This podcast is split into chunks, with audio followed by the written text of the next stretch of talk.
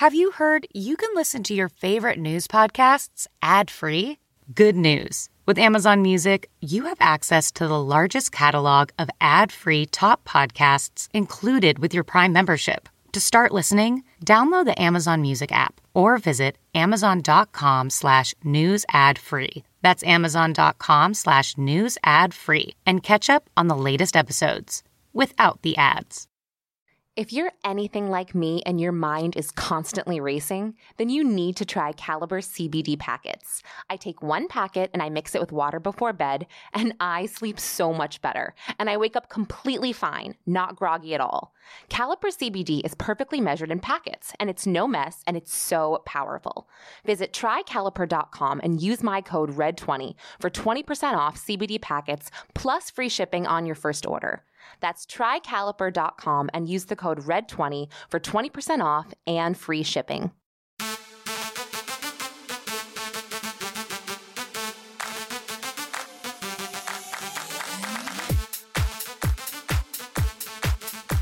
Everyone, and welcome to Red Carpet Rendezvous Podcast. I'm your host, Lauren Conlin, and happy hump day. The weather has been amazing in New York City lately, which has really boosted my mood.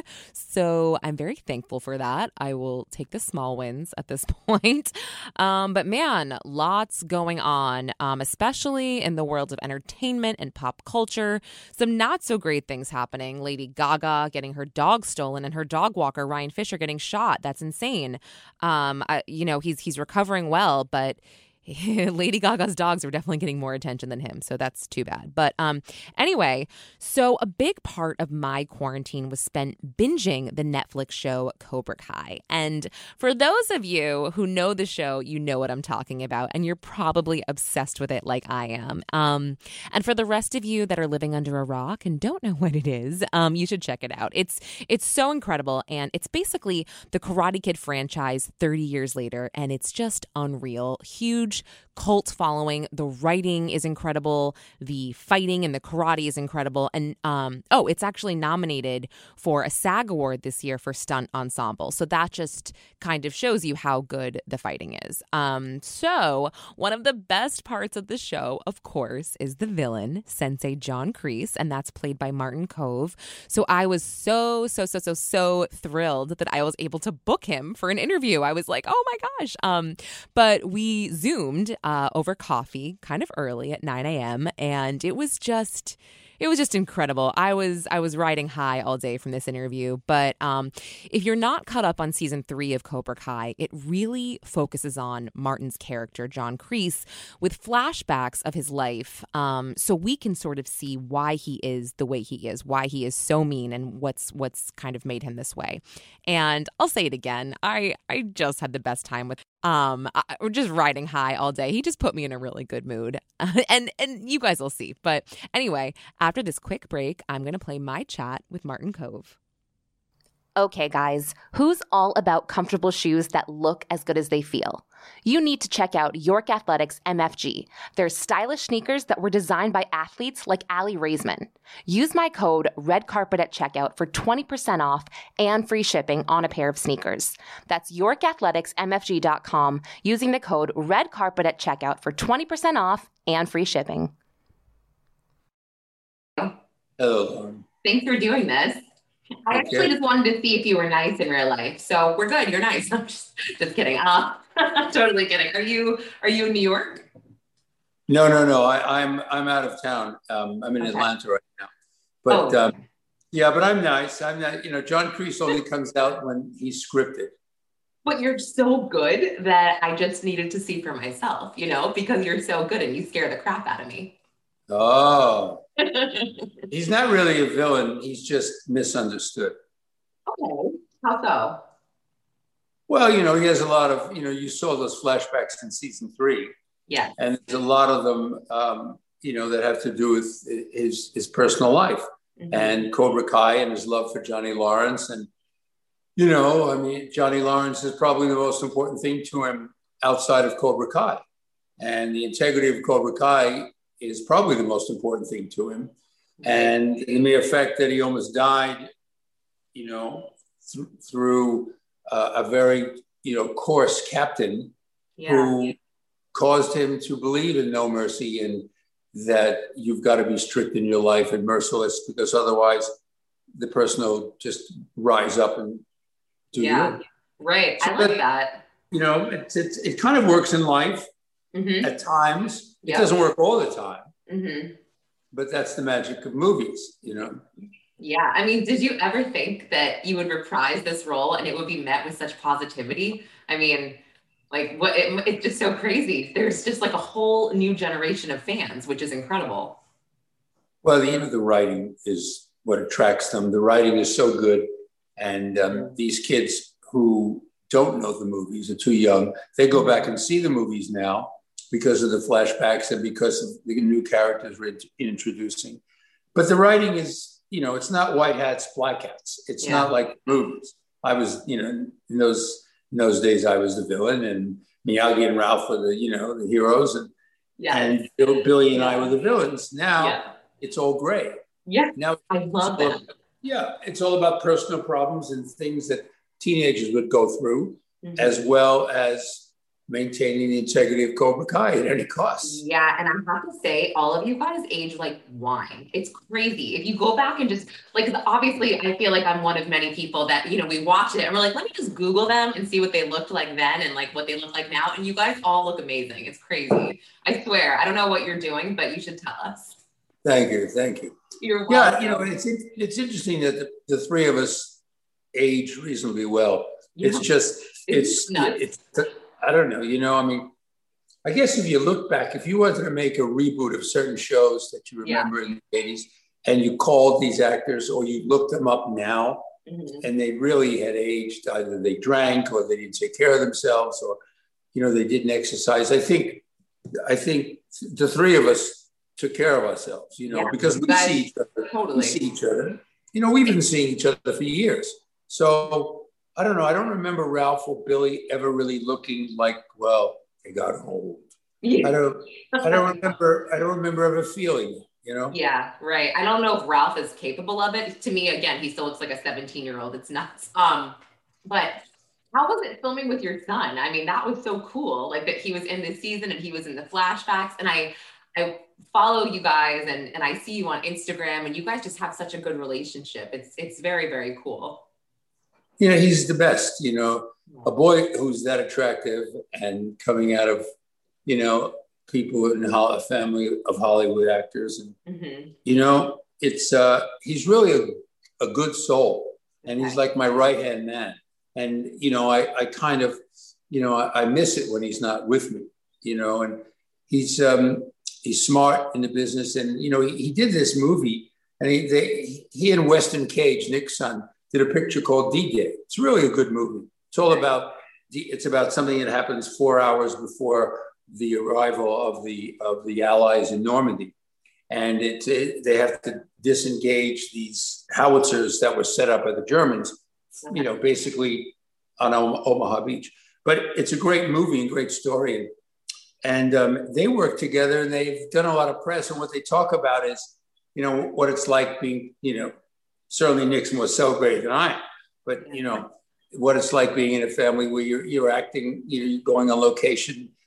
Jesse used to go on location with Weston, who's Nick's son, all the time, and and Nick would always take Jesse around. It's, it's been normal. It's a normal thing. It's never been treated as oh God, you're going with Nick's son, or oh yeah. God, you're going with Nick, or you're going with Marty Kove, your dad to a, you know, to. We go to the hole in the wall every year where yeah. Butch Cassidy and the Sundance Kid used to hide out. And every year, you know, when, when I'm available, I take Jesse because mm. I want him to appreciate the Western. I want him to appreciate yesteryear. And he's very receptive. He's a really receptive son. You know, he could be really yeah. nerdy, could be nerdy and, and, not want to do any of this, but he loves yeah. to do what I like well, to do. And I love that. And I love that on all your photos, it's so cute. You'll post a photo on Instagram and he'll be like, love you, It's just adorable because, you know, you don't see that all the time, and especially in Hollywood, you see a lot of family hatred. So it's just refreshing to see, you know, a nice relationship. Um, So, just getting back to the show, I want to just ask you about season four really quick because I've seen online that a lot of fans are a little concerned about season four um, because they think it's going to be a little bit too much like Karate Kid 3, which is the weakest of the franchise because of how season three ended. Can you tell us anything about that or sort of tell these fans not to worry? It's still going to be great. Well, yeah, I'll tell you a couple of things. Okay. Karate Kid 3, they brought in Terry Silver because I got a TV series. I got a TV series called Hard Time on Planet Earth, and I couldn't get out of it. And the whole piece of Karate Kid 3 was written for me. The sting yeah. operation, the whole thing, it was written for me. So when you disenfranchise the villain, like if you took, you know, if yeah. you took Darth Vader out of Star Wars, it wouldn't be the same, mm-hmm. you know. Yeah. And that had a lot to contribute to the success of Karate Kid 3 you know, even though Thomas um, Ian Griffith he did a good job, but you can't really do that. And Robert came and rewrote it very quickly and changed it all around because John Avildsen, you know, wanted, can you do this? And I said, yeah, I could do it on weekends. I could do this movie. Yeah. And the AD said, yes, I can make it work. And John didn't want to chance it. So they brought in a new character and I read him in my car when, and I was very upset because I felt like I really I really let my friends down. And my agent had told me that I could get you out of the series, and he never could. Oh. It was, you know, I got on the phone with Jeff yeah. Katzenberg myself, and I said, Jeff, can we switch the dates? It was a Disney show. Yeah. And he said, it was hard time on planet Earth. And he says, I love you in those Karate Kid movies, but you're the only star in Hard Time on Planet Earth, and I've got an air date, wow. and you can't go and do this movie.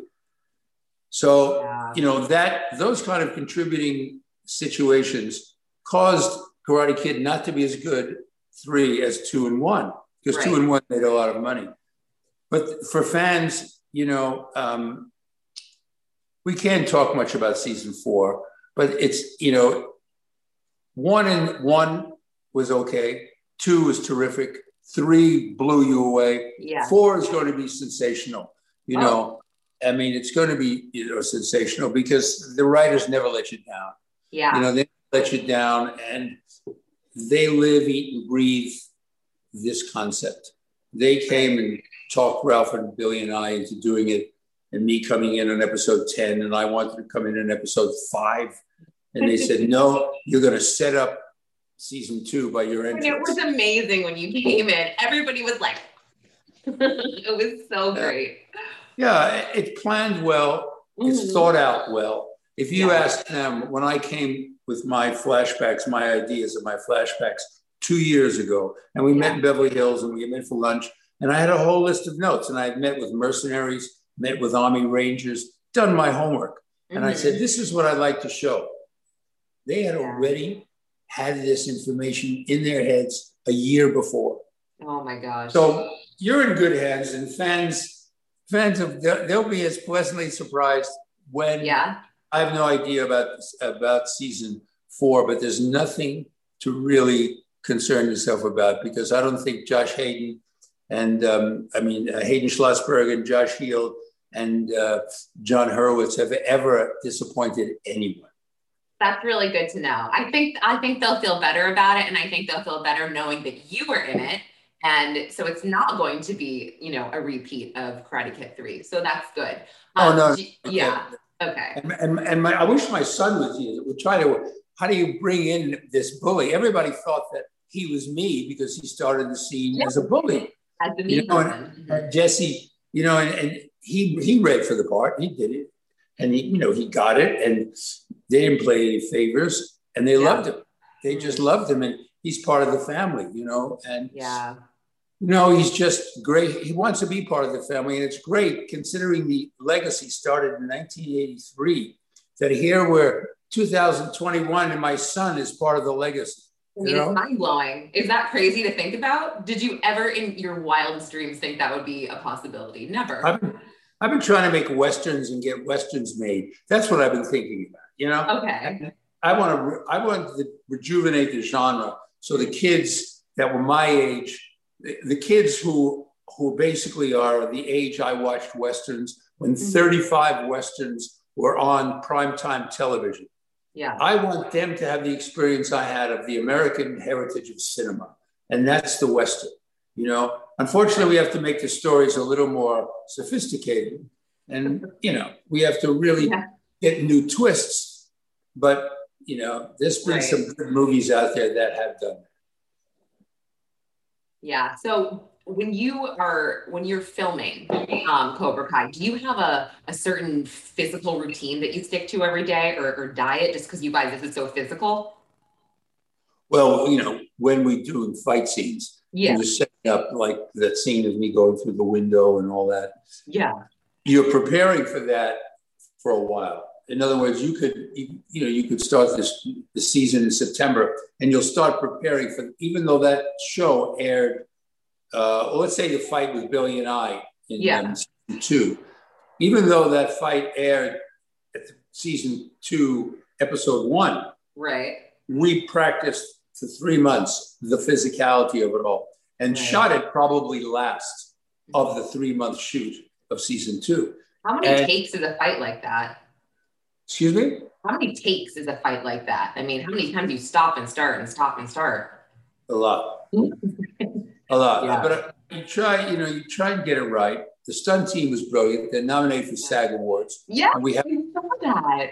and, and, and they've been nominated three times in a row. Mm. And it, it's a great group. And it, we try to work out a lot. Yeah. When you're not when you're not shooting, you'll go and work out for an hour every day, every other day. And you'll just try to just keep your moves and everything going. And Yeah. you work out, you know, you work out with a trainer and Mhm. you just keep yourself, you know, during the three months you shoot, you really try to stay in good shape. You know, there's no ice cream, there's no junk, you know. What about just- like whiskey? Is there whiskey, Martin? What is that? Is there whiskey? Whiskey? Oh Yeah. yeah, well I don't drink, but I mean oh, I you don't? it. Okay. But that's okay though. I miss it. I mean, you know, I I, I, do miss Guinness. I do. I, I used to have I used to have a Cabernet, a Jordan Cabernet yeah. um, collection from 76 all the way up. Yeah, and I do miss it. I do miss it. You know, but Yeah. occasionally I turn occasionally I turned into a Viking. So I decided that, you know, that I better just not drink anymore, you know? You're so funny. I was actually proud of myself last night. I had two glasses of wine. I was gonna go for a third, and then I stopped myself, and I feel great. So you know what? Where are you? older. Are you in New York? Yeah, I'm in Manhattan. How is New York? How is how's No. it feel?